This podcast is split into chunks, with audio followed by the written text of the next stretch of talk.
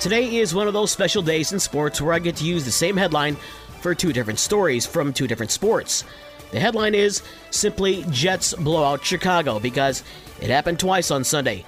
Starting in the NFL, where the Bears were in New Jersey to take on the New York Jets, the Bears quarterback Justin Fields was scratched 90 minutes before kickoff with a shoulder injury, which gave Trevor Siemian the start. Jets quarterback Mike White threw for three touchdown passes as the Jets blew out Chicago 31 10.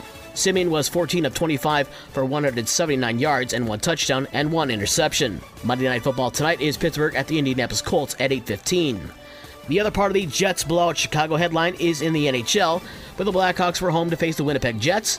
The scoring came early and often from Winnipeg as the Jets blew out Chicago 7 2 at United Center. The Blackhawks have lost seven straight. Tonight, the Red Wings host Toronto at 7 o'clock. Detroit has won four straight. In the NBA, the Pistons played without four starters, fell to the Cleveland Cavaliers 102 94 in Detroit on Sunday. Cade Cunningham, Jaden Ivey, Isaiah Stewart, and Bojan Bogdanovich all sat out because of injuries. Marvin Bagley III had 19 points for Detroit. Indiana fell to the LA Clippers 114 100. Tonight, the Bulls are in Utah at 9 o'clock to face the Jazz, and the Pacers remain in LA to face the Lakers at 1030. College basketball on Sunday, number 12 Michigan State edged out Portland 78 77 in the fifth place game of the Phil Knight Invitational. Tyson Walker led the Spartans with 15 points.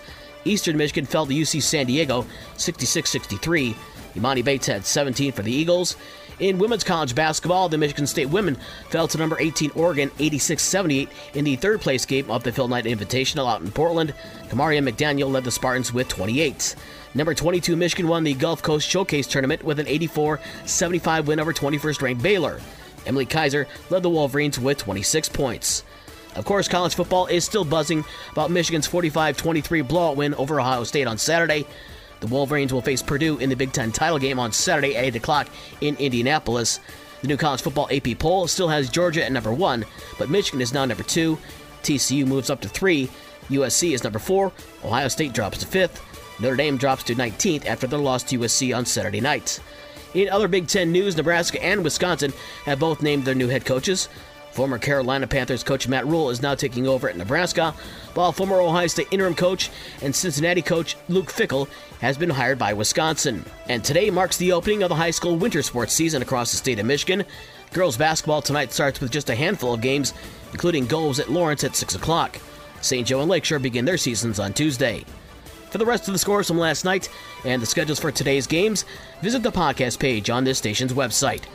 With your morning sports for Monday, November 28th, I'm Dave Wolf.